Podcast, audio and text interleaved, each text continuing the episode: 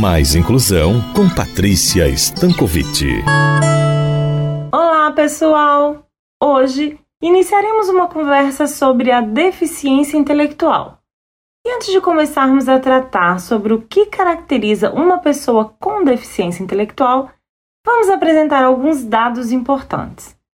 No último censo demográfico realizado pelo Instituto Brasileiro de Geografia e Estatística, o IBGE, e que aconteceu em 2010, constatou-se que uma grande parcela da população assumia que sofria por alguma forma de deficiência, e dentre estas, um total de 2.617.025 pessoas, ou seja, 1,4% da população brasileira, confirmou ter deficiência intelectual.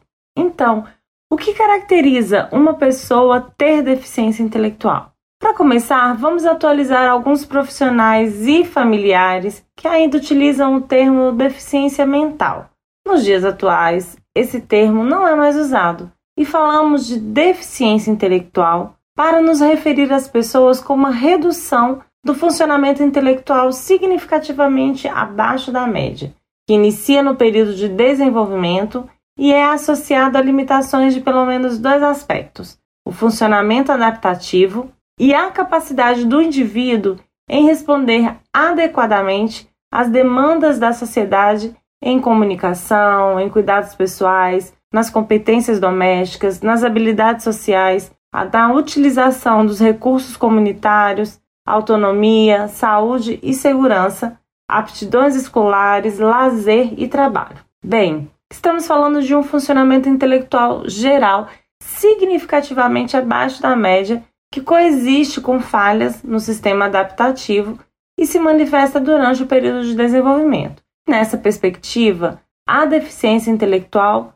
não é uma doença e, portanto, não é contagiosa, assim como não é esperada uma cura para quem tem a deficiência intelectual.